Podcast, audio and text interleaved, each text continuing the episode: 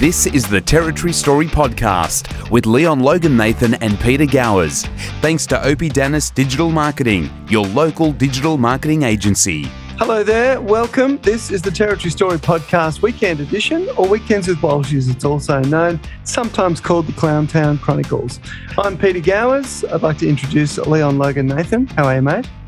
I'm good, man. I'm good. It's always good to have you. You know, uh, we had that discussion last week about what exactly does Pete do on this podcast, and it was a very, very good function. I try to bring order. That's really all I got. Let's uh, get our special guest on tonight from the NT Independent Online newspaper, the editor, Mr. Chris Walsh. Hello, Walshy. Hey guys, good to see you both again. You yeah, too. you too. How Two you going, times mate? this week. Yeah. Oh, it's been a crazy jam-packed week. Yeah, sure has. Yeah. Lots of news going on. Politics is crazy as usual here. So Is everybody else feeling a little bit damp like I am at the moment? I think so. It hasn't stopped. Oh, it's been one bumper wet season so far. Mhm. I'm not complaining at all. No, that's Uh, right. I, I would rather have 26 degrees or 28 degrees and cloud Yeah, than bloody 34 and stinking hot, mate. yeah, exactly. Humid as hell. Yeah. All right, mate. Well, look, we've got a lot of stories to get through today. In fact, I think this is the most amount of stories that I've seen um, in any one uh, of our podcasts. But we'll, Mm. we'll try and we'll try and get through it all. Um, they're all really good stories. Uh, starting with Chris, um, the convoy photo used by Chief Minister to suggest the Northern Territory supermarket restocking actually is actually it was actually from Queensland in 2016. Yeah. Another faux pas. Ba-bow. Yeah, social social media gaff again. It seems like something out of ScoMo's playbook or something. I don't know. Like this one wouldn't surprise me if that happened either. But yeah. So look, we he put up this thing, and I and I got to tell you guys, it's funny how that all kind of happened just today. Was that I think we had on Mix 104.9 in the background at work, that we're busily writing away things, and this guy comes on. I don't know, I don't know his name, the afternoon guy, and he said like, "Wow, it's it's a terrific day in the Northern Territory. Like this is amazing. This is like everyone should be happy." And I was like, "Oh, I wonder what's going on. I haven't heard that. I guess you know I'm I'm the negative guy, so uh, I haven't heard that." So I listened uh, attentively, and he said, "Yeah." He said, "Look, uh, Michael Gunner, the chief minister, has posted this photo on his Facebook page that shows a convoy of trucks coming, and he and he's saying." He's saying that this is this is uh, inbound from the east. This is supplies coming. We're, we're getting restocked, everybody. This is a Mm. great day. And then he cuts to the song Convoy to celebrate how special a moment this is for Wow. Territorians. Yeah, that's something. Getting rid of all those listeners with one single song. Yeah.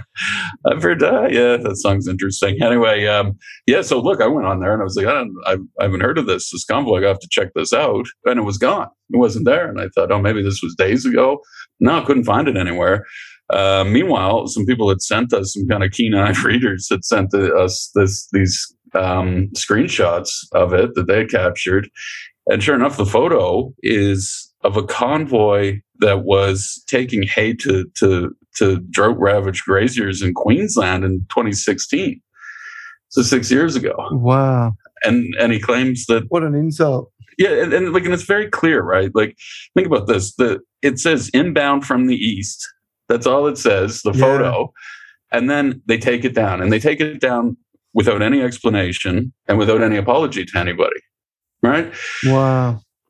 So, yeah, uh, and the, the the whole thing too, like is what he points out in the story here. I mean, this was uh, the Burrumbuttock Hay Runners Facebook page where they took this down. It was also included in a news article by Nine News at the time about an organizer, fourth generation farmer Brendan Farrell, who selflessly refused to take praise for his drug relief efforts, saying he was just a bloke with a truck who put his hand up to help. He had all these other people join him. It was this whole selfless thing to to do for everybody Yeah. in Queensland, and now here you got a politician uh, jumping on that, smacking it on their social media, and claiming that they've done it, that they've done something. Like Wow. great for Territorians. It's it's unbelievable, but you know it's it's not the first time that this these kind of faux pas have happened on his social media. And as what he points out here, I mean, the, the woman who's running this, I mean, she's getting paid somewhere around two hundred thousand dollars. Songol the Demirci, I'm going to go with. to post on Um, social media. Yeah, well, it was one of like mixed jobs of the week or something. Oh, well, it'll be coming up again. It's job of the week. it'll be coming up It'll again. be coming up again shortly. Yeah. So, um, you know, and you guys remember back in November, I mean, this, they also had to remove that information about um, claiming that the, the woman was a sex worker who kicked off a COVID outbreak here. And we still don't know if she was wasn't. They never actually said what they were apologizing for, but at least at that point they apologized. Listen, she just had a good weekend, okay? yeah. yeah, that one's still strange. But this one, nothing. They've not apologized. They haven't responded to questions we sent. I'm surprised more people haven't picked up on it. And, you know, this sounds like a good media watch type of thing here. I mean, to, to mislead Territorians in a state that they're in. And saying like, and everybody's like, wow, look at all those trucks. I can't believe Gunner organized that for us. And he was like taking credit for this. That was not what it was at all.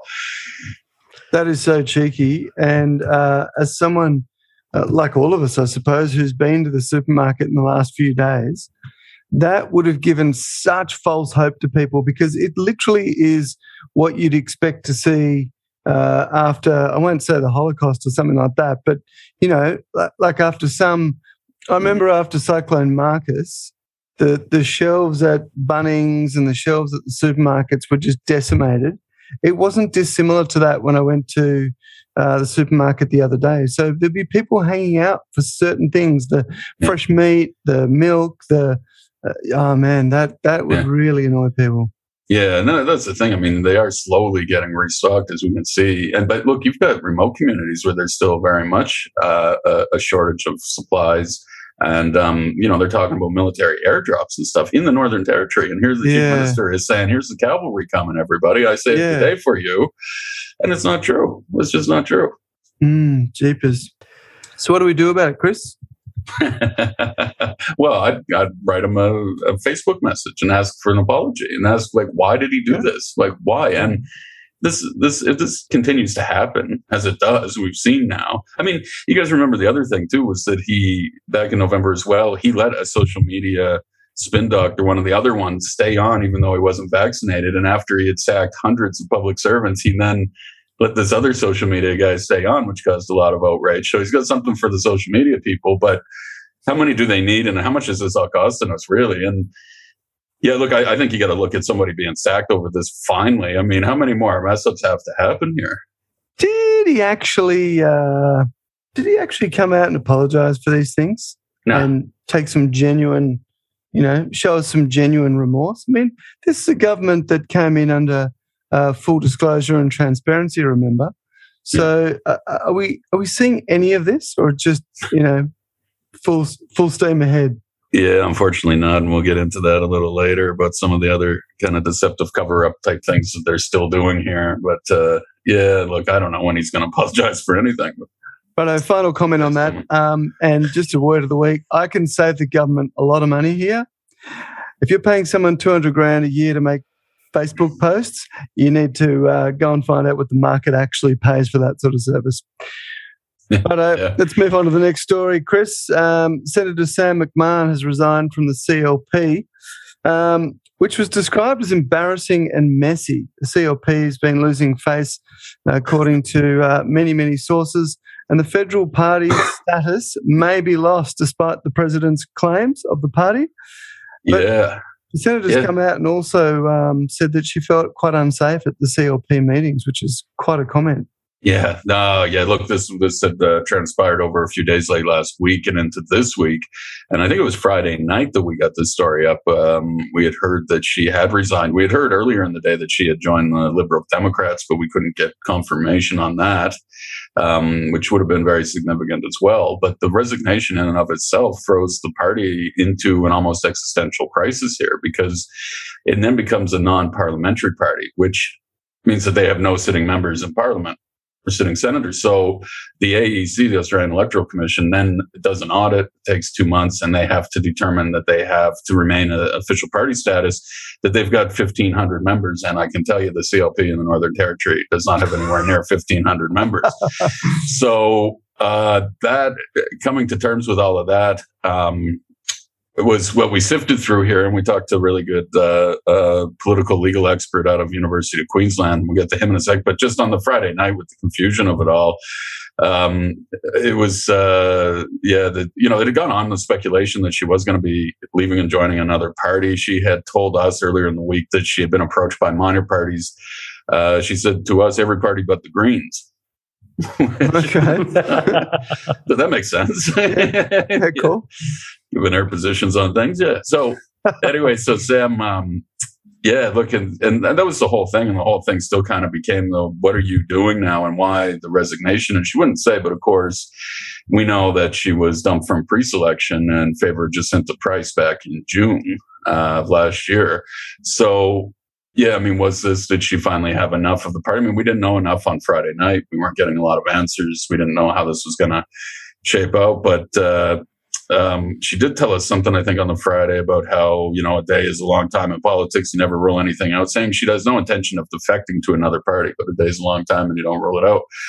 so, yeah, people kind of speculating then, okay, well, she's still going to do it. I, I don't know personally if she will. And at this point, who knows? Because yeah, I mean, it's just it's really thrown the party off, and we we kind of get into that because um, the the thing that that you've got to ask, and where you know this thing gets really messy and embarrassing, as the headline said, which is what the um, the legal expert and, and political science expert was saying, is that they had since June the party to ensure that something like this didn't happen, that they could change their constitution to mm. make sure that if she did get angry after they had dumped her for pre-selection, that they could then fill in um, uh, and save the party without going to an audit or an A or the AEC doing this audit to find out the 1,500 members. And, and there are things now that they'll have to do to change their constitution. The question is, can they even do that before you've got yeah. the federal election being called?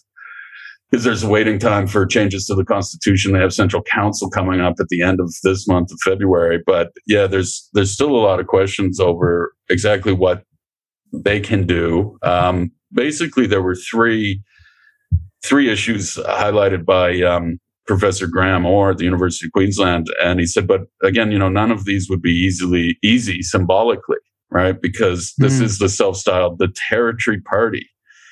But it looks like, uh, yeah, these things will include would include um, convincing an, inter- an interstate sitting federal politician to join the party to replace Sam McMahon.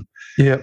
Um, good luck with that one. That's I don't see that happening. uh, and you know that would prevent the AEC from investigating because then they have a sitting member. But I mean, how do you do that? And it wouldn't even be anyone from the NT or no NT issue. So mm. then you've got uh, allowing interstate members to sign up, and but those would be have to be names that are not already members of the Liberals or Nationals. Um, so that also requires a change in the CLP constitution. And the other one is officially becoming part of either the Liberals or Nationals, but thereby, you know, losing their identity as a territory party. Mm. So, uh, you know, this is, um, I don't know how they got into this situation, like how they weren't organized enough. And I mean, this look, this goes back to the problems that they had to remember the, the by election. I mean, this is questions have to be raised about the management of this party at this point. Mm.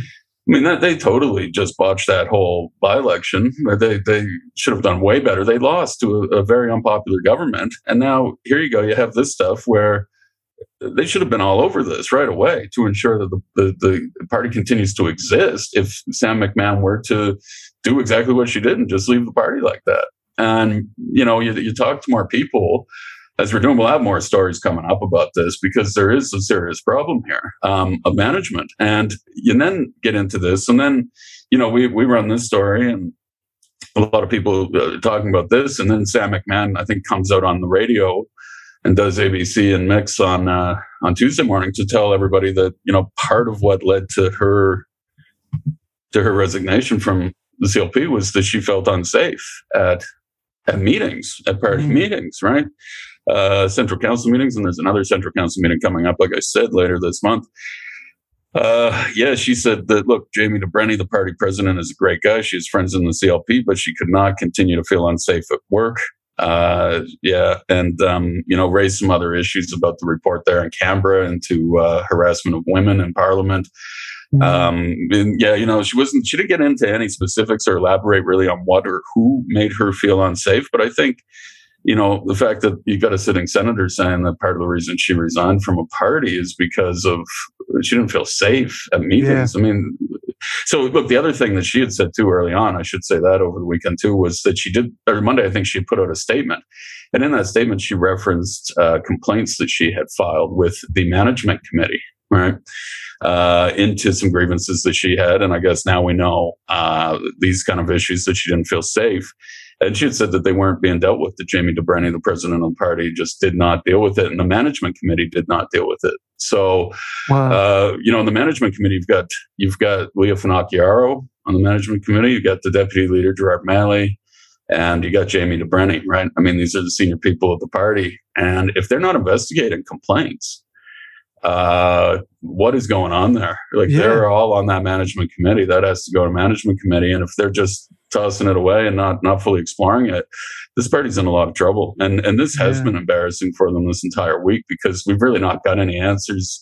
Uh, Jamie DeBrenny saying, "Oh well, we've got to follow a process." So it's clear that there was no process in place that, yeah, that yeah. these complaints went, and there's no resolution either for anything. If Sam McMahon, the senator, has to resign the party, um, you know, and then you've got them, you know, we hear stories behind the scenes. They're trying to appease her so she doesn't rock the boat anymore on her way out here because, you know, of course, uh, the numbers being so tight in the Senate that Morrison's going to want to pass some things. And I think it was Barnaby. Look, I think when we talked to her Friday night, she had said that she uh, fully intended to support the coalition government on anything they were going to pass. And then Barnaby came out and said, yeah, look, she considers an independent in the Nationals party room. Right. So I think that's what you're going to okay. see as it gets down there. And I, you know, I don't know if we're betting on things. It's hard to tell with Sam. She's a bit of a wild card. Uh, uh, whether or not she would, I, I, I, don't think, I don't think she does. I don't think she does run again as an independent or for another yep. party. I think that might be the end. But um, yeah. Anyway, uh, we'll see what happens there. We'll follow that kind of soap opera drama. It was nice that Barnaby had a spare desk and chair that he offered up. Not a great guy. Yeah. In the corner.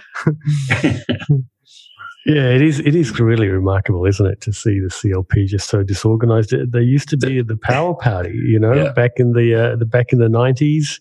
Yeah uh, I, I, I, it was way before your time, Chris. And oh yeah, but trust me, I've read I've read everything about it. I've talked to people I know how they were, and um, yeah, this is remarkable. I mean, we knew like when the Giles government was in there that the CLP was having problems, and the party itself was too. But oh my god, like yeah, you know, and this thing when you've got the issues, and those issues came up there too, and then that it was an old boys club, right? And this is sounds starting to sound the same, that it hasn't changed. They did the whole autopsy after the losing and just being decimated at that 2016 election and said that the party needed to make changes as well and be more inclusive and be more friendly to women. But you've now got a woman issue here. If this is it, if this is what Sam McMahon's saying and possibly some other people that I've spoken to, there's um there's an issue here and they're not getting any better. And they've only got two years, really two and a half now to the, the next election. And if they're not organized to, to even get their house in order on this, may even lose federal party status, yeah. which, you know, then triggers, then so the possibility that if that happens and they don't get the 1500 members, well, then the NTEC looks at it because the NTEC uh, is relying on the AEC for theirs because they're the federal party, and then it's easy to do that. But then you would have to go and kind of look at whether or not what kind of requirements they'd have to meet there too. So to, to do all this in the lead up to we know the federal elections coming, I mean that's just completely disorganized, and I, I don't know how they could let this happen. There's nothing more disheartening when you have a average government, and that is having a just as average opposition because your alternative is as bad, if not worse, than your already bad government. Well, look, and they're still getting beat up too all the time. And look, we got Parliament coming up, but uh, hopefully they have a new strategy here because I'm kind of tired of seeing getting them getting them being slapped around by Gunner and his crew. Yeah, and and you know, and then they had that issue with the vice president that we spoke about, Jed Hansen. There, yeah, his comments out that. there. Yeah. Like they're not they're not a disciplined unit, that's for sure. No, no, no. Unlike Labor, who are absolutely disciplined. yeah, yeah, yeah. Like my God, in all that time, uh, you know, and I still, I just feel like like Gunner. I, I, feel bad about that. The Gunner scared people in there in cabinet with Crocs in the cabinet and said, "You see what happens if you ever turn on me." Which again, I say was not the message of the book. This the message of the book was how a bunch of dysfunctional people who who really didn't have much to come from how they screwed things up and how they put themselves ahead of Territorians and that's exactly playing out again with the labor government, but they're not turning on each other because they know if they don't, they can continue to collect their $300,000 a year paychecks and do absolutely nothing. And we'll get into that, I think, coming up here. Hey, you can get 200 grand just posting on socials, Chris. yeah. For less stress. well, but then plus, plus, plus, plus, plus, plus, plus, plus. You get all exactly. kinds of other stuff. Yeah. You can do it at home and not be vaccinated. I love it. oh, yeah. God. All right. Well, mate, um, this well, well, late last week, I think it was. Um, Gunner came out and announced a booster shot mandate for territory workers. ah yes yes that was um, met with uh, a little Couldn't bit of Could see that one coming, could we? Is Yeah. Pastor Joel uh, is Pastor Joel lining up for his booster? pastor joel Yeah. Don't you have to get the first two first, Chris? I mean, Leon? I don't know. Mate. I'm just throwing it You out there. can't, you can't just get the third before you get the first two. yeah, no, look, I, I have no idea what they're up to, but um, yeah, look, I think a lot of people were a little annoyed about this. Actually, I think that you know we're at this place. I mean, we, we knew maybe it was going to come, but still, he's announced here that uh, uh, what is it that uh, two doses of the vaccine have given tens of thousands of Territorians excellent protection against severe illness. The booster shot makes sure that protection is stronger, he said, and lasts longer.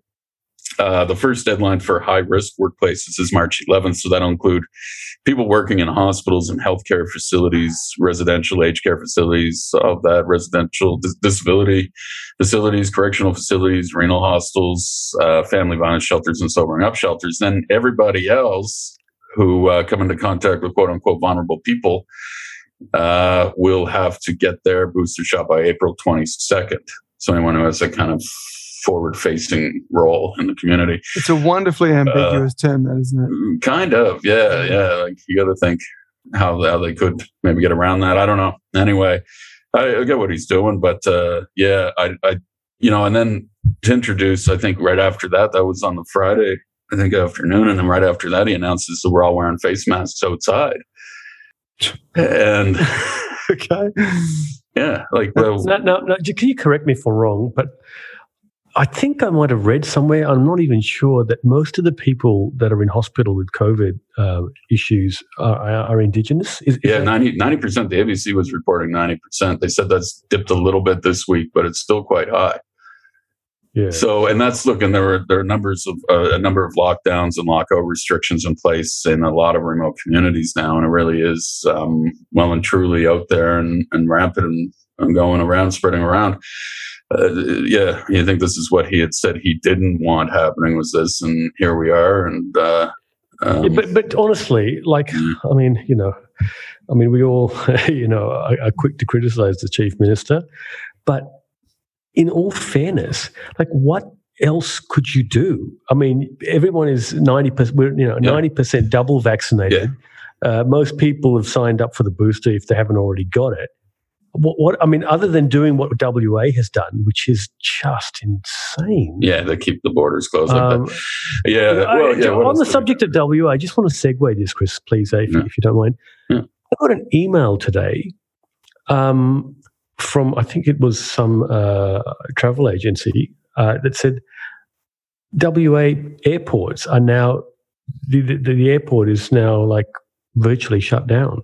Like Huh? it's open from eight to four or something, and yeah, and, and terminals two, three, and whatever, however terminals they have, three quarters of them are shut down. I mean, how do you run a state like that? Mm. Leon, I, I was at Tullamarine Airport in Melbourne to fly back to Darwin the other day, as you know, and it staggered me how few people are there.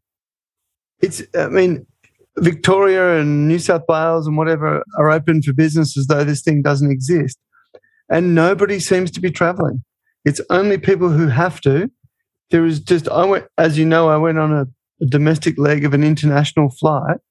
And you know, when you get to the customs thing where you got to go through the zigzag barriers so no one rushes Mm. straight up, Mm. I stood there for about 10 seconds figuring out how to get through it because there was no one there. I was the only person in that room. And when you're confronted with a whole room of those zigzag barriers, it's actually quite confusing. you haven't got the last person to follow. There was nobody in the airport. It staggered me. Mm. That's surprising because I, I, thought it was pretty busy. When, when I flew back from Perth last month, it Mm. was Grand Central Station at Darwin. Yeah, I, I was surprised, but there was really there was no one in Tullamarine, and and Darwin was pretty quiet when I got here as well.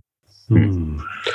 Sorry, Chris. So yeah, we were talking about the vaccine mandate, but uh, Well, yeah. No, look, this is like the consequences of things are definitely uh, what we need to discuss here. And then, look, coming in here, leading the opposition against uh, Gunner's uh, plans here was the hospitality, hospitality NT. yes, the big body representing bars and hotels and restaurants here saying that uh, and and yeah i mean look this was i think we said a scathing indictment of the gunner government's management of the current covid-19 situation uh, the the statement said the nt has lost its way there's no clear roadmap, no timelines, no review mechanisms for when the current restrictions will ease. All the while, daily fear conferences continue to shred consumer confidence and those with an absurd eradication policy at their core call for never ending, stronger and stronger measures. Yeah, Uh, they need to go and live in WA for a while. Yeah. that's what they've got over there. yeah, yeah. Um, you know, I, I don't think we have. Um, it, yeah, you know, I, but I don't know. I don't know what to make of it, Chris. To me, the vaccine, the vaccines are there. Well, this is what Right. they've been saying. Yeah, and you get to 90%. That's what we were told. We're at 90%, right? Like, why are people in Darwin having to do all these restrictions and get another booster and then show, you know, their And passport who- and all of this? And yeah, and, and, then the employers. And, and then, like, look, what they're most angry about, too, is just the fact, like, you guys are saying the airport was empty. Well, like, most restaurants are empty, most pubs are I empty. was now I they're was saying say. it's the worst since the pandemic started, and there's really nothing right so now. do you remember them. in 2018 when you could go into the city and 2019 you could go into the city and you could get a car park anywhere you wanted to. You could go into any restaurant any pub. That's what it's been like the last couple of weeks since i've been back. Uh, Mm. I, I went to ward keller the other day in mitchell street which leading up to christmas was a dead set nightmare to find a car park on mitchell street. Yeah. I, had, I had a choice of about 20 car parks. I went to um, uh, another place in the city uh, which is notorious for never having car parks close to it. There was about 20 car parks out the front. Mm. restaurants are half empty uh, in fact they're less than half empty. I went to a, a, a cafe in Winnellie the other day which is normally open all day and the owner was closed and said it's not worth my while to be open. I took $35 yesterday Yeah, for wow. a day's training That's- that's- yeah, yeah, that's what I'm hearing from people too. Yeah, So wh- why is pretty it? Is it because of the? Is it because of the mask mandate? Is that the problem? yeah, that's part. Well, and just that it's everywhere. People don't want to Yeah. go out. people are scared go in. mate like Yeah. uh, they've uh, But- and so many people have this thing now every day i Yeah. see five ten people posting oh i'm at home seven days we've got corona blah blah blah Yeah. and those that don't have it don't want to get it so they're not going out Right. So So- I was speaking to someone today, and I'm glad I can't even remember who it was, but um, they, they were telling me that they got COVID, um, and the helpline was really good. Uh, a, a doctor called up, you know, uh, within the day, uh, asked what their um, symptoms were, and then spoke to that person every day. Uh, and I think one day they had to go to hospital and there's monoclonal antibodies there. Uh, uh, this, you know, obviously the, the treatments that Yeah. that uh, that are available now. Uh, you know, so it, it sounds to me like it's you, you know it's being managed pretty well, uh, uh, at Well- least in terms of those that are getting sick. Yeah, I don't know, but you look, business owners aren't going to tell you that. And just to get back to that statement from Hospitality NT, is that you know the statement really basically questioned the logic of the new booster mandate for workers, given that ninety percent of those in hospital are indigenous. Uh, he, he said, "We support and strongly encourage." This is Alex Bruce, the uh, CEO of, of Hospitality NT. We support and strongly encourage vaccination, and we'll be complying with the third vaccination deadline of April twenty second as required. But with world leading high vax rates, it is a reality that the rates aren't going to get much higher in the adult population. Mm-hmm. Health officials have done an amazing job in getting the vast majority of Territorians vaccinated, and every Territorian has now has now well and truly had a chance to get vaxxed. Only 2.5% of cases require hospitalization. More than half of the current cases are in the Darwin and Palmerston region, including non vaccinated people. Yet 90% of hospitalizations are indigenous, showing vulnerability is linked to comorbidity, age, and general health levels. Uh, he said at the end of the day, we can't force a vaccine into someone's arm and need to move beyond the current debate and do what has been said for over a year, and that's begin living with COVID. And can we officially call an end to the war on the unvax? It's dividing families, workplaces, and communities and does no one any good. Yeah, So, strong uh, statement. So, so what do you what, what do you think about that? What What do you think about that statement? Because I was I was talking to someone about that today. Do you think? Um, I mean, it's you know based on what we've seen, The op- we've got ninety plus uh, vaccinated, ninety plus percent vaccinated. Yeah. Do we want to force the uh, uh, people that don't want to be vaccinated to be vaccinated, or do we just go, no, what it doesn't matter? And if we say it doesn't matter anymore, then is that the right message to send to the people that didn't want to get vaccinated but did simply to comply? I, I, I just No, don't. I don't. a- I don't think that there should be any messages. Like I don't think there should be any lessons. Like you know, in terms of that moral things about that. I think we got to learn on how it was handled and stuff. But no, I think you do what's best for everybody here, and you got to be able to make decisions like that. This, you know, that th- those comments from Alex Bruce and Hospitality NT are exactly what the official opposition should be saying. Like they should be taking a stance here, saying, "Look, we've we've got to we've got to question you about everything." Instead, they just kind of go along with it and they get lost in the whole thing, and no one really knows they're so where they're at. scared. Yeah, The last time Lia opened her mouth, it was, uh, you know, she was called an anti-vaxxer, and yeah. she was Yeah. so scared. Anti- Yeah, I Vax know. on. And that's, just what happens, and they continually pummel them with it. But look, I think you got to take a step back and look at the reality of the situation. And you know, I thought it was interesting on ABC the other day. They were talking about the the RAT kits and how you should keep them in the fridge. Right? And they had some medical expert on there talking, but at the end of it, they said that the announcer said, uh, "Oh yeah." She also just at the end said that it doesn't really matter. We're not going to use them much longer. Right. Yeah. And that's like, well, you think that maybe should have been discussed with the health expert as well, because yeah, are we getting to that point where, look, this is around, we're going to live with it, the endemic phase, and and let's move on here. Is Gunner still going to be waging this war and calling people anti-vaxxers? I got to say one thing. I'm listening to both your comments. I like your questions, Leon. I like your level-headed response, Chris. But I got to, but I got to say this, and you're right.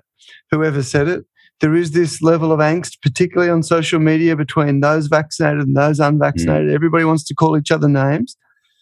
But I got to say, if you're not vaccinated and you're not going out and you're staying away from people and you're doing the right thing, that's one group. But the mm-hmm. group that really annoy the living bejesus out of me are the ones who openly say, I don't follow any rules. I don't wear masks. I'm not vaccinated. It's all a mm. myth. I couldn't care Yeah. less. Well, if you end up on a ventilator, you're not getting Medicare to pay for it. That's got to be the attitude. That's what Singapore's done. It's what many Have others they? have done. Have they really Yeah. done that? Have they? Absolutely. Yeah. It just you can't have that. I didn't want to get vaccinated. I don't like Hmm. needles, right? I didn't want to do it. But I did it because that's the game we all have to play at the moment. We all want to keep jobs. You got to do it. So if you if you want to play this anti-vax game and be not part of the rest of the community, that's fine. But you don't get the benefits that we enjoy if you're copping out in the other areas. Yeah, but then it's like, how long is that going to go on for? Forever. I get your point. Yeah, forever. but you know, like, like th- this is what hospitality NT's asking for right now. Is they're asking for the removal of the check-in system, which I think probably everyone Yeah. can agree that thing ain't working right. Um, especially in high vaccinated communities, removal of the vaccine pass system from hospitality venues, given again high vaccination rates and the fact that all tourists entering the NT are vaxxed, uh, removal of the vaccine employee vaccination mandate outside of aged care, disability, and health, commitment to minimize work from home arrangements in the public sector, Yeah. launch a campaign to rebuild consumer confidence shredded by daily fear conferences. yeah. Yeah, So, and, and the other thing is that uh, when I arrived here, whenever it was last week, at that stage, you had to do three rat tests. You had to download the G2G app. You had to do all this stuff. I got here, the G2G app thing was eradicated, and you no longer needed to do the three rat tests. Well, okay, that's fine. My bloody app still keeps beeping at me that I haven't checked in for this and I haven't checked in for that. uh, well, yeah. clearly no one's monitoring it because no one's contacted me. Yeah. Yeah. Yeah. What's the point these days? Chaos. Yeah. I think we're just getting to that point here where everybody's tired. We've had enough. And basically on December 20th, they let it in. and they Yeah. just let it go wherever it's going to go here. And so let's deal with it then.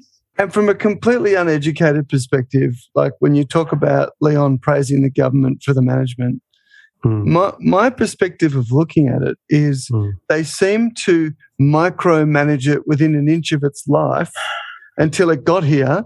And then ever since it got here and became worse and worse and worse, they've basically gone, oh, okay, we're not going to do this anymore. We won't do that. Uh, Oh, it is what it is. Don't worry about it. Well, and then, but then, in, in fairness to them, they then had to take those resources and put them in the hospital and put them in other places because then everybody started getting. it. And we know that Yeah. Yeah. those numbers are going up every day. But yeah, I Yeah, know. Look, I mean, difficult, uh, difficult situation. You know, you, you guys are you guys are going to say, Leon, what, are you- how much are you getting paid? But quite frankly, I think the government's done a pretty good job. I mean, I, I understand the issues that Alex Bruce has raised here, and I and I actually agree with that.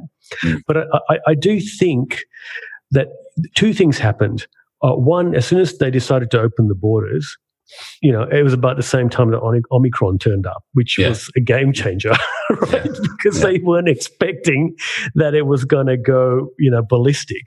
Um, but uh, look, I, I think the reason why the government looks like it doesn't know what it's doing here is simply because I think they're trying to minimize the number of people that end up on ventilators that we don't have, you know, Mm. or end up, you know, breaking the hospital system, which is already broken. Yeah, and by So- doing that, by mandating a booster, is what you're saying. Y- y- Well, not just that, but also man, you know, mandating masks and things like that. Just doing Well, the- something to try and yeah. minimize the, the, the you know, the Hmm. the contagion. So, you know, when I think about that, I think, oh well, you know, I mean, if, you, whatever they do, they're going to be criticized. If they Mhm. let more, if they if they remove the mandates, they're going to be criticized for letting it go run like wildfire. If they put the mandates in, they're going to be criticized for, you know, why are we doing this when we're ninety percent vaxxed? So, damned if you do, damned if you don't. On this issue, I, I think you know, look, I think the government is doing okay. Uh, I mean, you know, should they should they lift the, the mask thing? Probably at some stage, and, and maybe that's coming. I I mean, think look it how many is. People look how many people are getting COVID. I can Yeah. tell you that, you know, within my own circle, the number of people that I'm finding out that are getting COVID every day is just exponential. Yeah, yeah, me too. Yeah. Yeah, yeah. everybody I know now. I'd just like to say that that um, pro government comment was written and spoken and authorised by Leon Logan Nathan. And I'm going to caution you there and I'm going to give you a yellow card. I was going to go straight to red, but I'll give you a yellow card and you're on notice. yeah, because fair enough. yeah, we'll see what we'll see what happens here in the coming weeks and months. But uh, yeah, clearly the community's divided on this. But uh, yeah, look, we're all staying safe. We've we've only had a few deaths so far, and any deaths are not Yeah. good. But um, the fact that we kept them in in yeah as safe as long as possible, and of course they have Mm. pre-existing conditions. So really, so far so good. All right, well, let's move on to the next story tonight. And uh, the Alice Springs mayor has declared that, in uh, quotes, our town is in crisis and makes an urgent plea for help with out of control crime. And separately, Chris, there's calls for the police minister to resign over inaction on Alice Springs crime crisis. Yeah, does it seem like it's been a while since we talked about the crime issue in Alice? Like this Mm. never goes away, No. right? Like we're always talking about this. And look, uh, we did a story back in January, a few weeks ago now, about um, talking to some sources with some knowledge of how things were operating down there and telling us really that. Um, the, the staffing issues are so bad. You've had so many people resign or, or retire that they, they were putting senior detectives on the on the bottle O's, right? Like they they at some point only had one patrol car patrolling around at night in Alice Springs, and uh, uh, yeah, this this problem doesn't seem to to go away, and it's made worse because then you've got the COVID situation down there as well, and you've got police leaving Alice Springs to go into remote communities to protect uh, everyone there when they go into the lockdowns and whatnot. So, yeah, it's it's a really difficult situation there, and and the, you know the mayor Matt Paterson. Uh, he, he was saying, "Look, we know that this happens like every January. Things are bad, but he said this is this is by far the worst thing that we've had." He said, um, "This is not an exaggeration.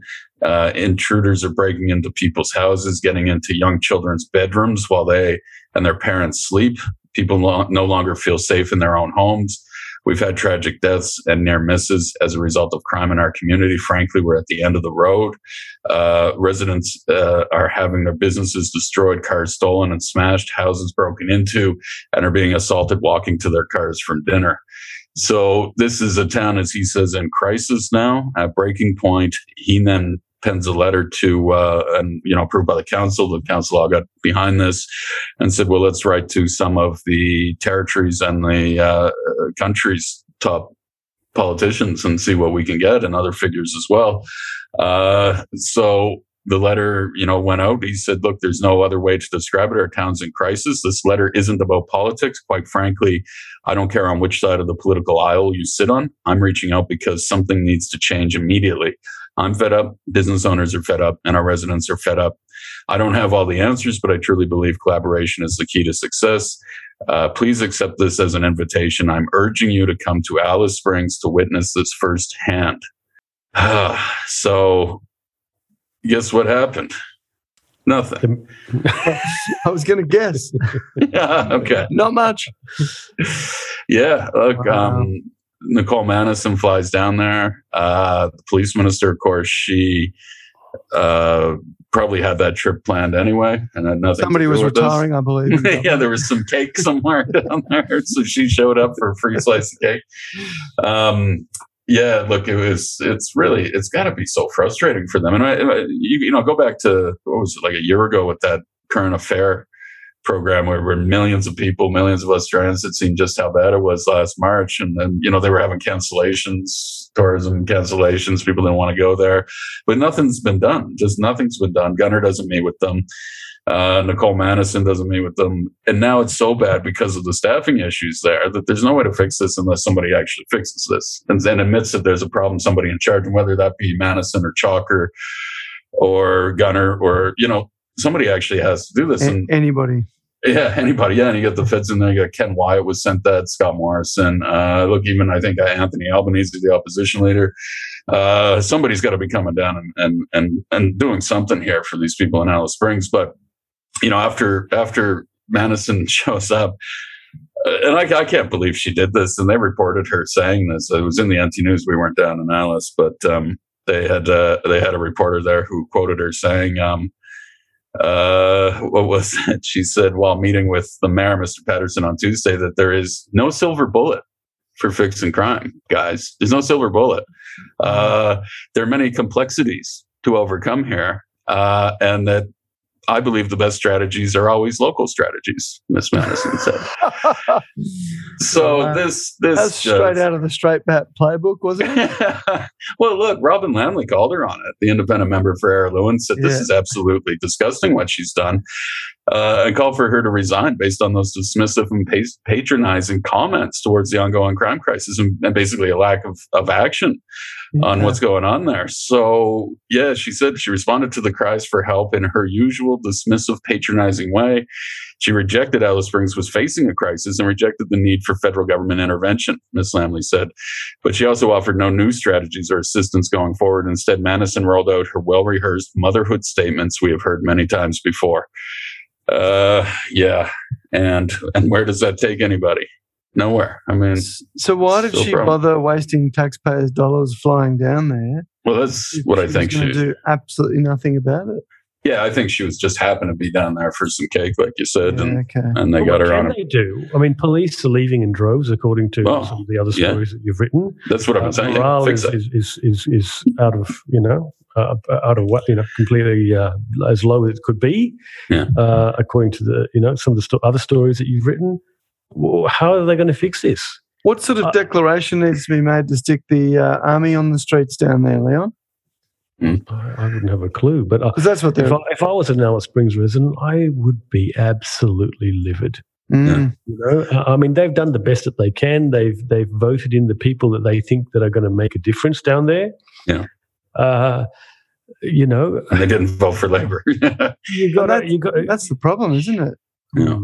Well, but look, I look the question. I think it all comes to leadership when we talk about the staffing issues and the low morale and stuff. I think again, we just we always seem to get back to this point that the, the police, the NT police force, is so dysfunctional at this point that something needs to fundamentally change with that, and you got to start looking at the top. And and and you know, Robyn Lambley's calling for Nicole Manison to resign, and then the buck stops with the minister shortly. Uh, but also, I mean, Jamie Chalker, he's the guy getting paid to to manage this day to day operations. And I tell you guys, like every week, the horror stories that I hear from frontline officers who send us stuff, who contact us with stuff with stories, and I, I just, I, I'm just shocked. Like, I think if people knew how dire the situation was in Alice Springs, but even up here in Darwin, I mean, we've got some serious issues up here, and how Chalker's been allowed to to just him and his little team of you know the the, the executives there, the brass, mm. uh, basically just you know a lot of favoritism going on. I mean, there's just a, a lot of allegations of, of mismanagement and uh, you can see it. Like I, I, wouldn't even believe maybe some of that if like everything was running well. But you know how many times we get told like like McRoberts is a better police commissioner than Chalker, and, and McRoberts went to jail, but they seem to to like him. I mean, Chalker is so unbelievably loathed, and you look at that at the low morale. That's all on him. And you know, Manison can can wear some of that as well but you got to start fixing this thing from the top and, and and making it a big approach here because this stuff's not working and every day and we always have more stories you know uh, coming out and there'll be more stuff about it but at some point something's got to give here and um, yeah and the police force needs to be restored and people need to be respected there again the officers and that that's kind of the main thing that i'm hearing from a lot of frontline people is there's no respect for us and therefore we don't have any respect for the brass The problem is, though, Chris, that you've done 80 plus episodes of the uh, Territory Story podcast weekend edition, and I reckon you've said that every second week for the 80 episodes. and and I just can't believe it. It just gets the worse. Time this government's been in place, mm. and please jump in and shoot me down if I'm wrong here, boys. But there's not one single instance of anybody suffering from any consequences of their actions when it comes to this government or senior public servants. Yeah, yeah. Am I wrong? At, no, and you look at Murray Smallpage, right? That was a good one right there, where he yeah. broadcast some offensive comments and did some stupid stuff. But no, he was protected, and that's what they don't like. But you're right. Anybody who who's maybe smaller. I mean, the real the people in positions of power will always be protected. It just you kind of get that sense here, but that's why we keep doing what we do every day and exposing this stuff. And yeah. Sooner or later, I think like Owen was saying that the other day. You know, the straws on the camel, and um, at some point it breaks. And and yeah, look, we got a trial coming up that's going to be very interesting. And, mm. um, yeah. So yeah, accountability. Not much of that these days in the Northern Territory. Yeah. Well, we. Uh, our sympathies go out to the people of Alice Springs. Um, this is not a new story, as you said, mm. Pete. And, you know, I don't know what you do short of basically vigilantism. I mean, what what's left? That's exactly right. Yeah, that you is know? exactly right. That's how it feels. It feels like someone on the other side, a victim, is going to lash out shortly, and then watch what happens. Mm. Yeah. Well, uh, on to another story. The uh, one that, um, oh, you know, it is it is certainly one that keeps on giving. I've got to say, cocaine sex scandal cover up continues as Gunner's office refuses FOI application. Yeah. So this was a story where you were basically doing some investigative work here, Chris, trying to find out what happened with that email survey. It's almost like a Hillary Clinton story. yeah, where the where'd the server go and the emails? Damn emails. um, yeah, but like you, you say that, Leon, and you're absolutely right. The kind of the story that keeps on giving, but they're doing this to themselves. They're the ones if they come out and they actually address this stuff, it doesn't keep giving. Like that's like mm-hmm. politics 101, handling scandals, end it get rid of whoever you have to, end it. Don't let it drag on.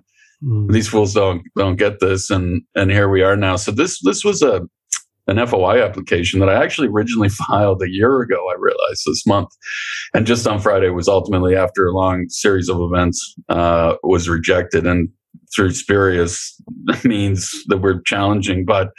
Basically, if you guys recall, and I'll just bring you up to speed on it, that uh, that there was an email that we sent right? And we had seen messages. We had these messages, and they involved Mark Turner and um, and the local sex worker and Kent Rowe and the local sex worker.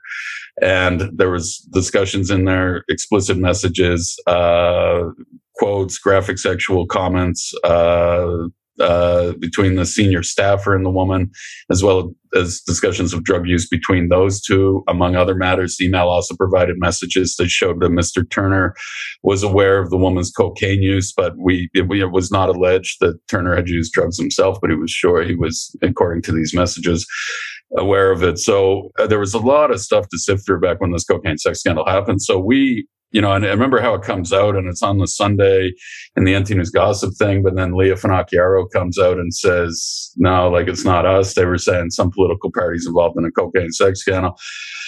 And then, uh, you know, it all unfolds the way it does, and it looks like things are going to be bad. It's like Gunner comes out, and this is what I don't get. So then I realize we're like working on this, and we have some some information, some information. We get other information later on as it goes out, but I say, okay, well, you know, we've got to do this now, and we send the questions to to Gunner, uh, well, to his his communications director, Maria Bilius, and there's no response, and we're kind of used to that. But these these questions were pretty serious, and we said, look, this is very serious stuff here. There's you know potentially legalities, uh, you know, all kinds of issues here. So we'll give you as much time, like we'll give you some time until tomorrow. Get in touch with us though um, we quoted the messages, and I remember Gunner at the time had said later that we should have sent him the actual messages as if I would give all of my information to a guy who doesn't talk to me. Like at any time, we said we'll extend the deadline. And that meant you contact us. And if you need to see this, we'll we'll sit down with you and we'll show you this. But he he chose in his stubborn ban on us that he's still doing, and this is probably going to cost him politically. Uh, that he didn't have to respond, or at least Maria Bilius, Maria Bilius, his communications director, didn't respond. And then you know, as this as that week went on, and, and Turner got up and said some things in Parliament that maybe weren't exactly accurate. Uh, as this went on, you know, Gunner then puts out a statement saying that, uh, look, we weren't aware of this until Wednesday night because he's in Parliament. He's being asked on that Tuesday by Lia Finocchiaro, what is going on here, Chief Minister? You need to talk about this, this election night, you know, drug fueled sex orgy. You've got to talk about the, like, what is going on here? And he kept saying, no, there's no evidence. This is uh, rumor and gossip. And remember, they belittled her and called her Gossip Girl. And uh, and meanwhile, they're sitting. That's on the Tuesday. Meanwhile, at three thirty six p.m. on the Monday, I had sent them the evidence that they needed. I had sent them a number of messages that showed exactly what was being alleged. So he then comes out on the Wednesday, or no, then the Wednesday, uh, Turner ends up having to give the speech because the woman outs him on radio, or, or, says that it's a male MLA, a labor MLA, and then he has to come out because there's a few of them, and and take responsibility. Well, to some degree, even though Gunner says it's not true. Anyway, by the Saturday, Gunner says, "Look, we didn't know anything about it until the Wednesday," and so I write a story said, "No, excuse me, on Monday at 3:36, you did not respond to it. We've got proof that that email." Got sent, and it was sent to a few people. It was Maria Bilius, Kent Rowe, the senior staffer, and Mark Turner. We gave them all an opportunity to respond to this stuff, and they didn't do it. And then Gunner appears to be misleading Territorians again by saying he didn't know anything about it. So he then comes out and amends his statement to say, after we run our story, that of course he doesn't read. So that was just a coincidence somehow. Uh, he then comes out and says, yeah, okay, there was like, we got the email, but it was a server fault.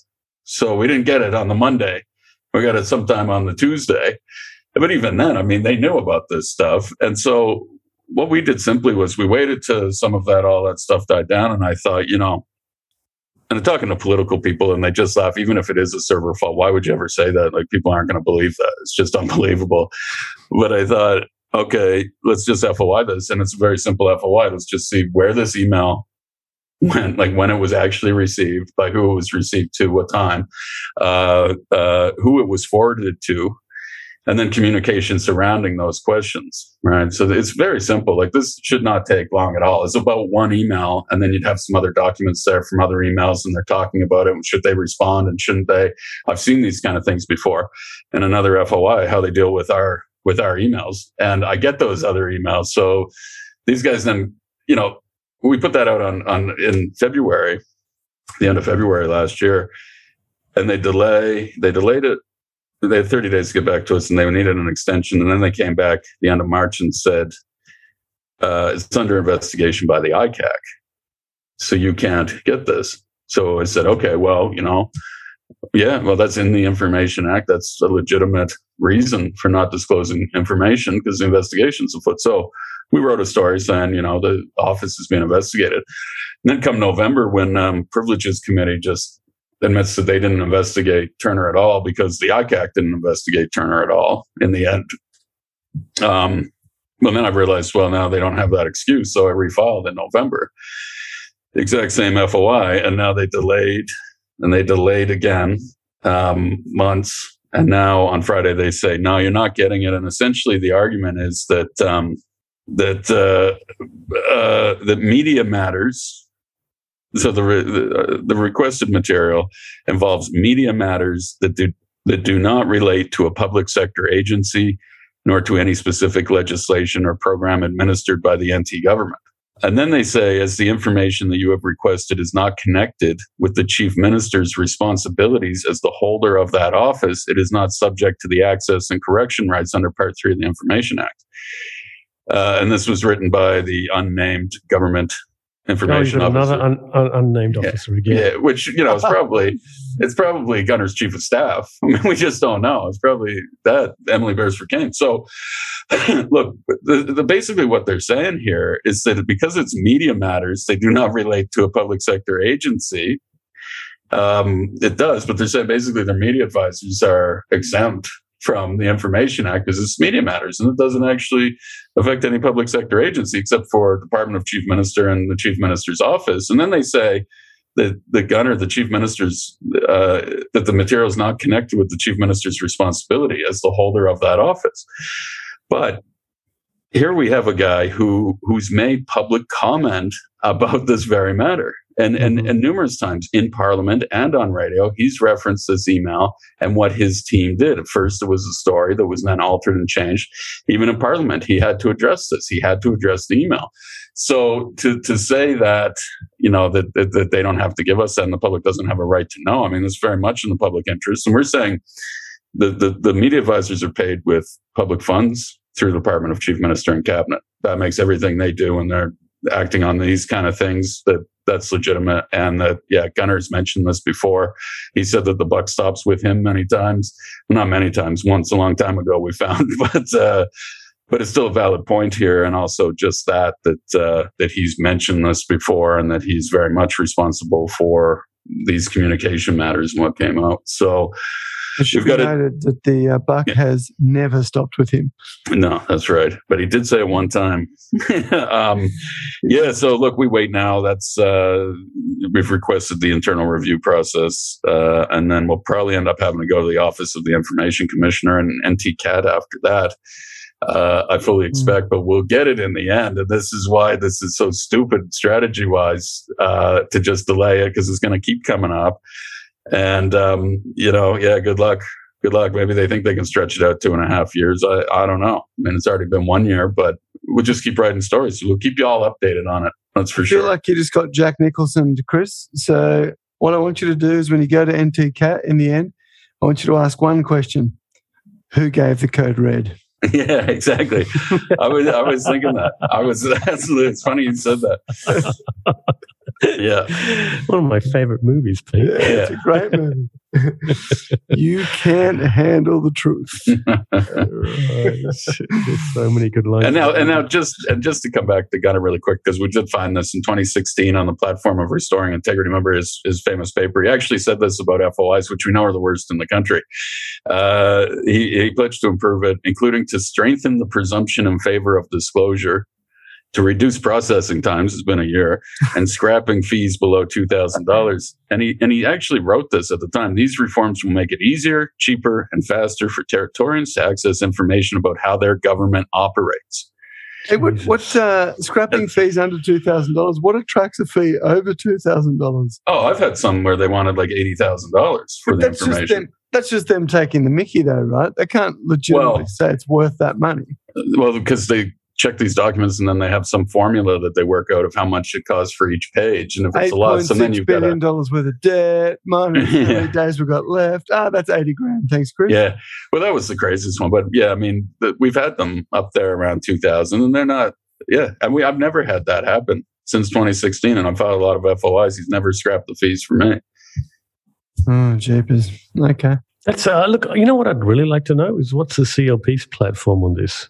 Because I think we should take, uh, Yeah. you know, we, we should Good take question. the opportunity to put that to them before the next election. Yeah. Say, hey guys, this is really important. something.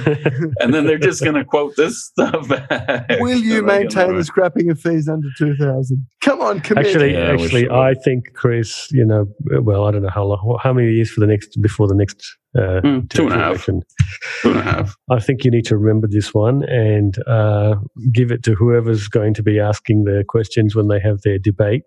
Yeah. Um, Oh yeah, look, yeah, I know other journalists are upset about this as well, um, and just how they do this. So, yeah, we're and we're like I said, the, the, the good thing they keep rolling this out, they keep dragging this out, so we can keep rolling out these stories. So we'll keep you all updated on on how this goes and how we finally get there because. You know, either Gunner misled Parliament and Territorians, or Gunner misled Parliament and Territorians, but did it because his advisor told him to do that. So that's the issue here, and it's and and they're just covering this up, and they make it worse for them when they do that. So I'm hearing a theme there, Chris, but uh, no doubt you'll uh, you'll update us as things unfold. absolutely. Moving on to the next story, and the ICAC has apologised to a former Turf Club board member due to a secret recording. Sounds saucy. Yeah, it really does, and it really isn't. Like, When you when you read the detail, it really isn't. no, it's a real dud. But uh, look, I thought it was important to to get that out there. Now, you know, this came from one of these uh, judicial reviews, and they're calling it, and uh, that's um, into the, of course, the Turf Club report, public statement by uh, the former ICAC, Ken Fleming, and. What they found in this, and then it somehow made its way to the NT News. I, I just can't explain how that would ever happen. Uh, what they found in this in the in this disclosure, and the and the ICAC commissioner said this, this came out through this judicial process, and in this disclosure was that w- one of the investigators who had worked on the um, on the uh, on the grandstand investigation had had interviewed uh, or had a chat, I guess is how Anya Lorimer is putting it, um, at a uh, at a cafe about the grandstand, and that they found that he had actually recorded that conversation, and um, yeah, and I guess that they had used it somehow, somewhere, and. Uh, Anyway, this had all come out. Of course, she wasn't under investigation. It's alleged at the time, and uh, her being secretly recorded. Uh, the yeah, it was just something that you know it, it's embarrassing for the ICAC in there. I mean, you you want people to trust you if you're going there and you're not under investigation and they're secretly recording you. Um, that's an issue. But you know, on the other hand of that, you've got to look at this that. Uh, well, look, yeah, I mean, that's just a close case. There's no either or with this one. That's it. Like the, the ICAC can't be doing that. And, and Michael Rich has said as much. Uh, but yeah, and then you've got this. I, just found it really funny that Anya Lorimer says that I found this unethical. Uh, yeah, here we are. She was on the board of the Turf Club. And we know this from minutes of meetings that she got up and she told everybody that that awarding the $12 million taxpayer contract to, to, to former chair Brett Dixon's company wouldn't pass the pub test, would result in a corruption investigation, but did it anyway, voted to approve it anyway. And, and it's like, who are you saying what, what's unethical and what isn't here? Like, yeah, I mean, look, she was sacked with uh, the rest of the board there by Gunner for, uh, you know, uh, breaching the public trust. And I think they said uh, uh, un- undermined his trust. now somewhere here. Anyway, remember this that it uh, improper conduct is what Gunner called it. Uh, they accused the entire board of improper conduct in awarding the contract to Dixon's company. Of course, Anya bounced back. Of course, you know, she runs Campaign Edge Road. She uh, helped out with the 2020 election for Labor. Uh, she was then, after she's booted off that for improper conduct, uh, she was then appointed chair of the Activate Darwin board. We spoke about, that before. There was a group run through Department of Chief Minister and Cabinet that awards government grants for Darwin CBD promotional activities. Her company had been paid through that group before. Now she's chair, and I don't know how they balance conflict of interest. We asked her, she didn't say. But uh, yeah, look, it just seems another embarrassing story for the ICAC there, and then really for Anya Lorimer too. That we get to we have to bring this all up again and how just uh, inappropriate, you know, she may have been here with the, this decision to award the money. Hmm. Uh, And so is ICAC? Not, uh, I mean, I, I, don't know whether they are. They are not. Are they not allowed to record conversations secretly? Yeah, good good question. So he said, uh, Michael Riches, in a statement that he sent us, said that uh, in the NT, it is not illegal to record a conversation to which you are a party, even if other parties to the conversation are not aware of the recording.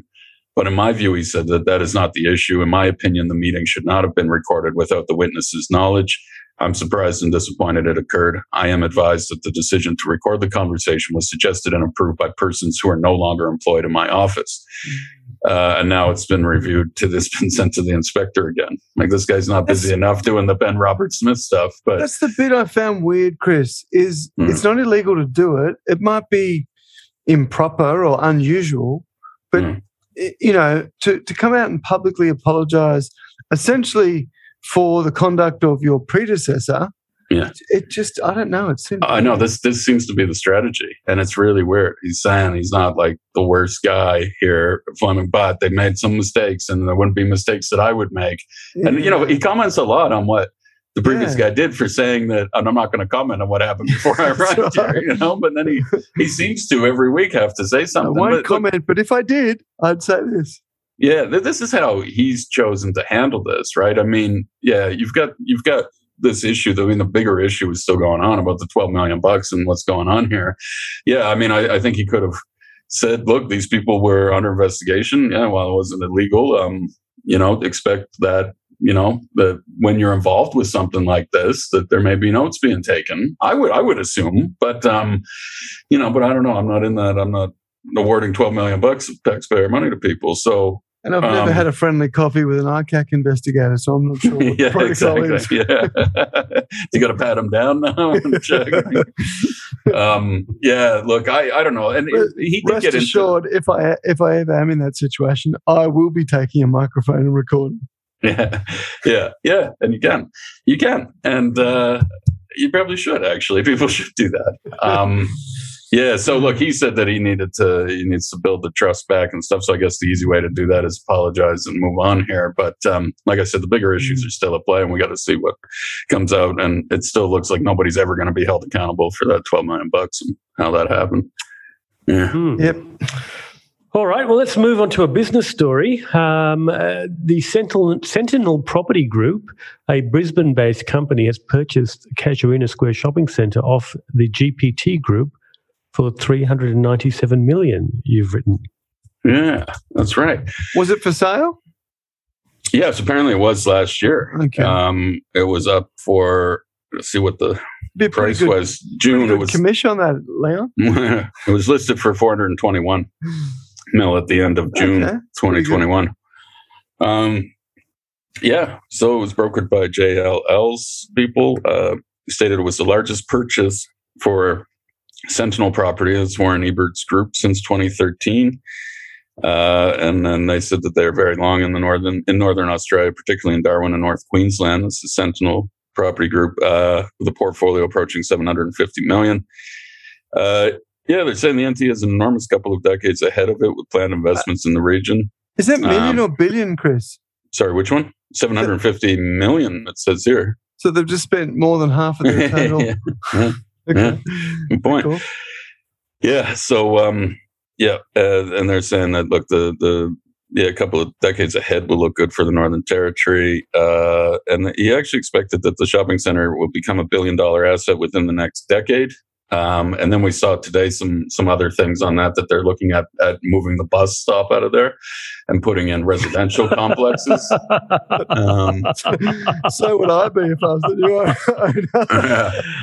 oh, my goodness. They're going to move. I was I was actually talking to someone the other day. Um, poor guy, you know, uh, a CDU student. Uh, uh, well, terrified. grad, graduated, but uh, but you know was was driving a bus, and and he was just rattling off the routes uh, that were the most scary, and Mm, the number ten going to Casuarina uh, top of the list. interchange was was pretty high up there. Yeah, have to Um, be. That's another one, Chris, that I don't get. You know, I mean, I don't know any other jurisdiction in Australia where taking a bus is taking your life into your own hands.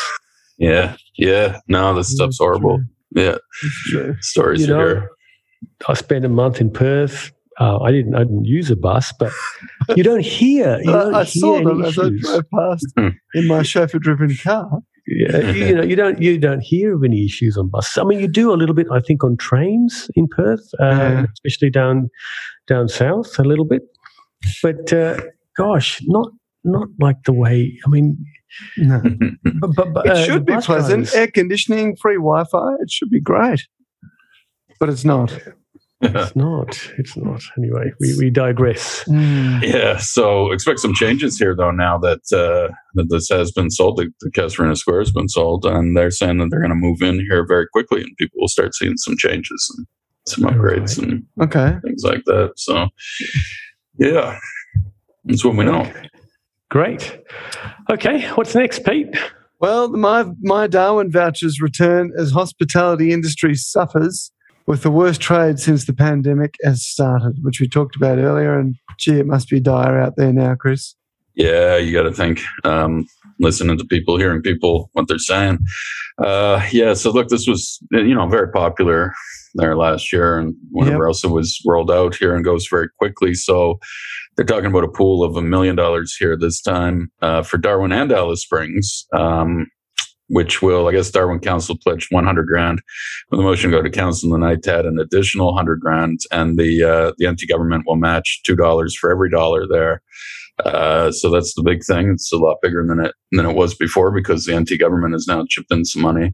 And that's Um, borrowed money, is it, Chris, from the Oh, absolutely, yeah. This is I don't know where they're getting that, but uh, oh, look, yeah, I don't know. There's so many other things I think that that the businesses are calling on for too, on them to to bring out too. Uh, this might be yeah a, a kind of small little drop here, but. Uh, Nobody's turning their nose up at it anyway at this point. point, and uh, anything that uh, that will get people out again, as we talked Yeah. about hospitality and NT saying that people just aren't going out anymore. So if this Mm. encourages people, and you remember back when it started and we had, everybody was doing a lot of takeout and stuff, and that just Yeah, seems yeah. To, to have stopped now too. And so they're encouraging people to do that, and hoping that an incentive like this with the vouchers will will actually encourage people to do that again. And Yeah, fair know enough. how how bad it is for the for the real small business owners out there who are struggling. Yeah. We might uh, we might have to try and get some of these vouchers, gents, and uh, go and grab a coffee from now and then, every now and then from somewhere. Yeah, yeah, Support local we businesses. yeah. Now, uh, on the subject of handouts, uh, the government rules the million dollar fish catch was illeg- illegitimate. Uh, Northern Territory government has ruled that a $10,000 barramundi caught in a restricted fishing area by a man Oh, without the proper permits was illegitimate, but refused to explain what it intends to do about it. Yeah.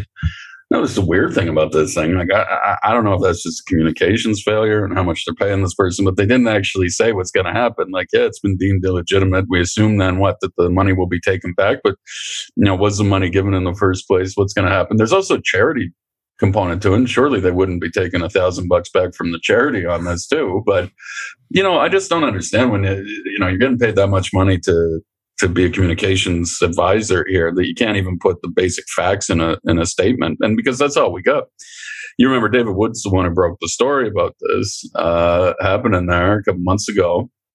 Um and yeah he, he'd been going back to them too saying you know what what is going on with the investigation? And they wouldn't say they wouldn't say. And then the other day they just put out a statement saying it's illegitimate didn't say what it was. Uh uh, like what would happen and if there's any penalties too, right? Like, so okay, we'll assume that, that they're taking the ten thousand bucks back, but are there any other penalties for breaching these, uh, you know, the the restricted fishing zone and the and the point. water agreement? Yeah, and they just did not say. They said, no, we don't have to tell you anything else about this. Uh, but of course, you remember the story that he was in the, I think it was the lower Finniss, right? And and they now, after an investigation, uh, investigating the legality of the catch, um, at Little Finniss River have determined that, that it was illegitimate. He didn't have the proper permits to fish in the area. The government said uh, the decision was reached following direction from Infofish Australia. And they say that's the independent agency that manages the tagging and verification process. And they also said you know, investigations and consultation with stakeholders, including the NLC, showed the fish was caught in a restricted area and the angler did not have an official permit to fish in that area. Uh, and that the terms and conditions state that they need the necessary permits if accessing Aboriginal land or tidal waters overlying Aboriginal land for fishing purposes.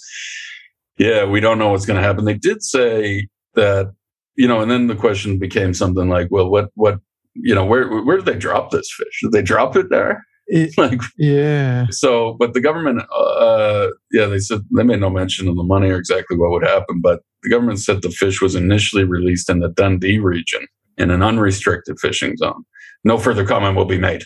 The statement said. So, okay. Uh, so we can yeah, we can right. safely assume how he got there, but um, yeah. so we don't know if the person was paid or not.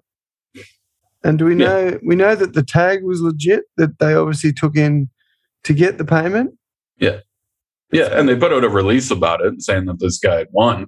But then the weirdness started happening when they put it on their Facebook page and people and started saying, wait a second. Yeah, he's not, he shouldn't have been in that area. Oh, okay. And then, but then they started deleting. Yeah. Yeah, yeah, it was all about where he got it. And then they started deleting those comments. And the NT News was doing oh, that too. They oh, were deleting comments about it. And we had people screenshotting and sending us things saying, here's the story. Like this guy is well out there. And, and David Wood did his own. His name Murdoch or something? yeah, I don't know. I guess they, they support the million dollar. I can imagine him out there fishing with his, you know, corks around his hat. right. Okay. Oh well, that's uh, that's a disappointing. Yeah, it's a weird one. It's a weird yeah. one, and um, yeah, you'd hope that they. Yeah, it's, it's strange that it's taken this long in some respects to to have something like this, but yeah. um, yeah, I don't know exactly. if he had to say where exactly he caught it. If he could have gone up a little bit more. I would have thought for sure somebody would have dodged up a million dollar fish tag and uh, given yeah. that a crack by now, but so far it hasn't happened. No, and I think that these guys just didn't realize where they were kind of because they were yeah, taking okay. photos of themselves when they had it. Yeah. So, but then people could see in the background where they were and say, uh, "No, we know course, where that is." Right. So, they should have yeah. driven upriver a bit, and that would have been fine. Yeah, that's what I'm thinking. But yeah. uh, anyway, that's what that's, happens. That's an unofficial statement, of course. All right. Well, Chris, let's move on to a pretty important story now because uh, it, has got to do with you uh, as well as the publisher of the NT Independent. And uh, of course, Owen Pike uh, released an article last weekend about it being crunch time to keep independent news alive in the Northern Territory. Let, us talk about that.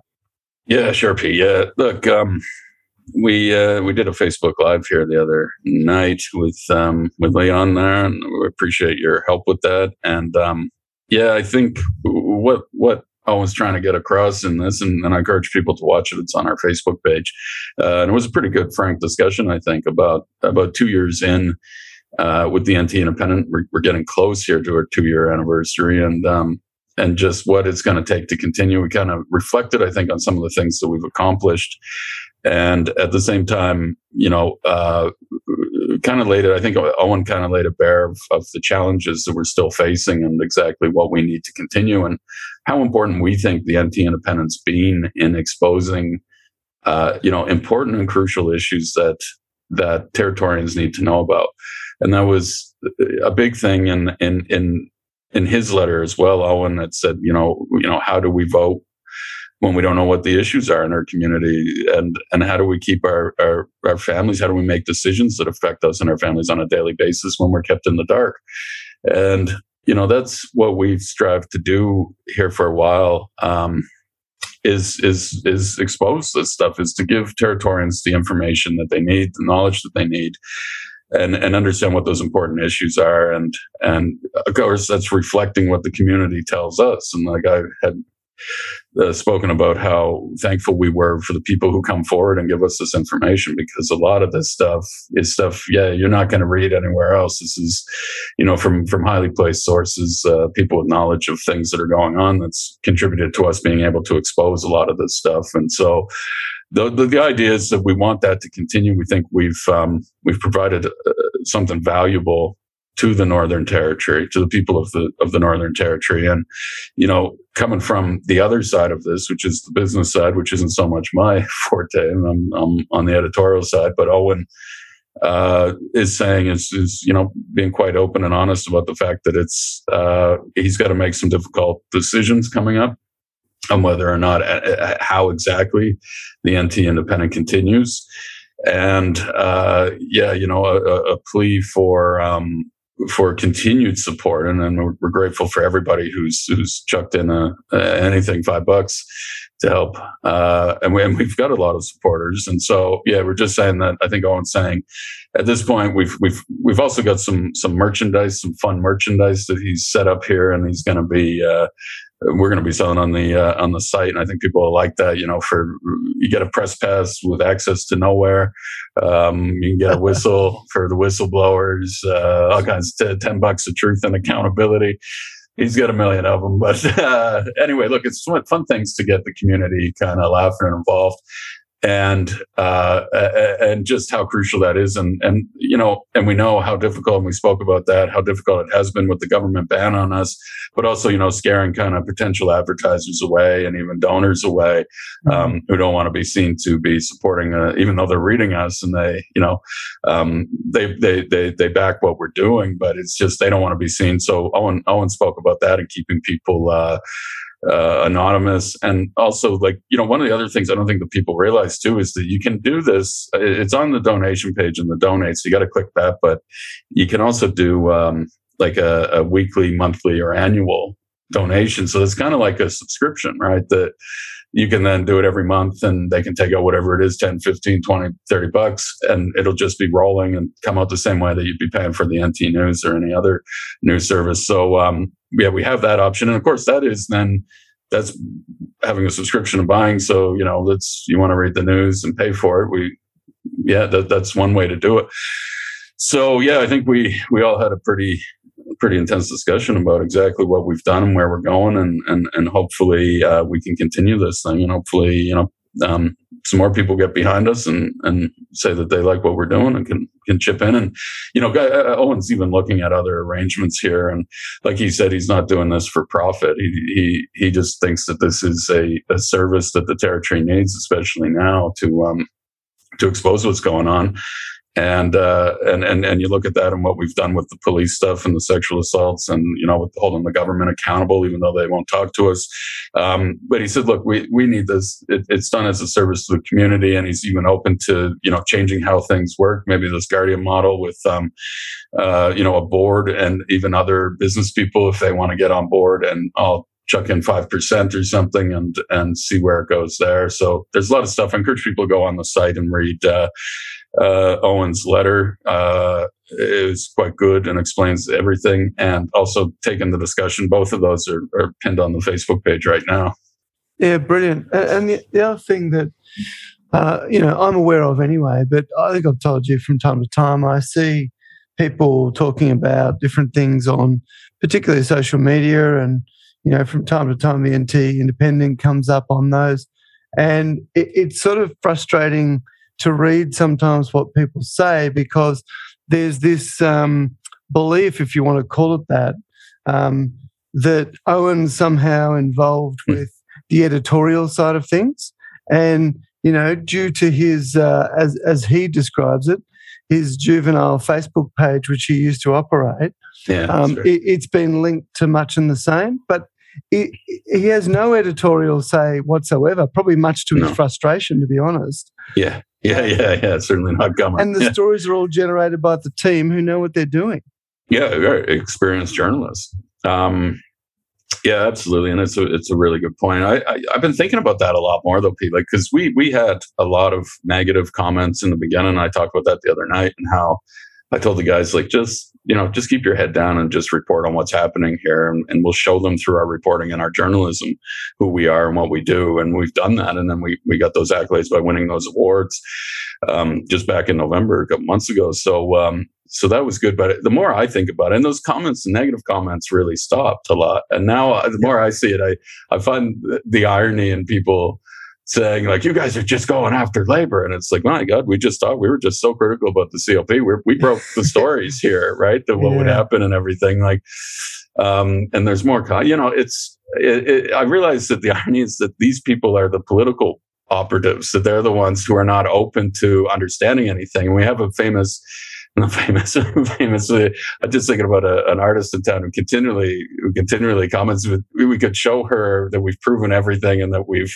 yeah. we've gone through the books and like, look, they're taking this money that this breach of the law, and it's still you guys are anti-labor, and it's my God, lady, you know that I wrote the book about the CLP, and eh, but you know, and then we just we just laugh at it now because we think like you're really showing your colors as being just completely biased, yeah. and and so we don't take that criticism to heart because because, like I said, we, we just keep doing what we're doing, and and, and most people, uh, I think, recognize that that this new service is needed here, and that we're mm. the only ones who are going to tell their stories and get it out without that corporate or government influence.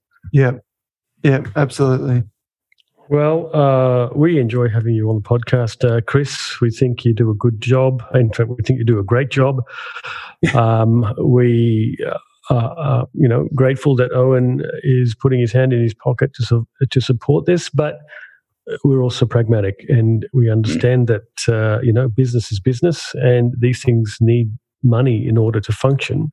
Mm. So uh, we and we've got a reasonably good following on this podcast, so we can actually reach out to the people here. Um, I suspect uh, many of whom probably are um, uh, supporting the NT Independent in some way or another. Oh yeah. But mm. for, for those that aren't, and, and, even for those that are, that you know may be able to afford to, um, you know, pitch in a little bit more. I think, I think it's important uh, to to to do that if you can. Yeah. It's uh, you know, I, I don't think we've ever on this history of this podcast ever done an, an, an appeal to our, our uh, listeners, uh, Pete? Have we? Uh, we? we? In fact, we don't even ask for money ourselves. well, as I was as I was listening to you, Leon, I felt like saying, by all means, support the NT Independent, but feel free to throw a few bucks our way as well. Uh, yeah, no, look, uh, I'm, I'm, I'm, I'm happy to say that I've got a, a pretty good day job, and, and, and so does Pete. You know. Um, and we do do this because we enjoy doing it. Um, mm. Although during the Christmas break, we were thinking how much we actually enjoy it. How many episodes does one person need to do? um, but I think once we start cranking up the stories again, um, we'll we'll definitely get get back that joy that you get from from mm. talking to people from threats. Uh, uh, yeah, but uh, but look, it, I think it's important. So you know, for, for those of you listening out there, whether you're doing it on a lawnmower or not, um, uh, please, please, um, if you can, uh, dig in and uh, keep the NT Independent going, and uh, keep those stories coming. And keep the government accountable because I got to tell you, my motivation for this is um, not because I want to tear any government down. Mm. It's because I just want a fully functioning, vibrant democracy. That is the sole reason why I do this. Yeah, I know, Leon. And then look, like Owen said, he said, look, if we don't have an honest media to fight for accountability here in the NT, who will? And uh, yeah, that's a question that, that we've got to answer. Yeah. So um, all the best, Chris. Uh, you know, we're more than happy to plug uh, plug you guys. Uh, you know, on yeah. this podcast and and uh, do what we can to help you guys to keep going. Yeah, no, it's greatly appreciated, both guys, uh, Peter and Leon. Thanks for all your support over the past two years. It's been great. Our pleasure, Chris. Thanks again. We'll catch you next week. That was another edition of the Territory Story Podcast, weekend edition, or Weekends with Walsh, as it's also known. We'll catch you next weekend. You've been listening to the Territory Story Podcast with Leon Logan Nathan and Peter Gowers. For more episodes, search Territory Story Podcast on all leading podcasting platforms or go to territorystory.com. The Territory Story Podcast, thanks to Oppidanus Digital Marketing, your local digital marketing agency.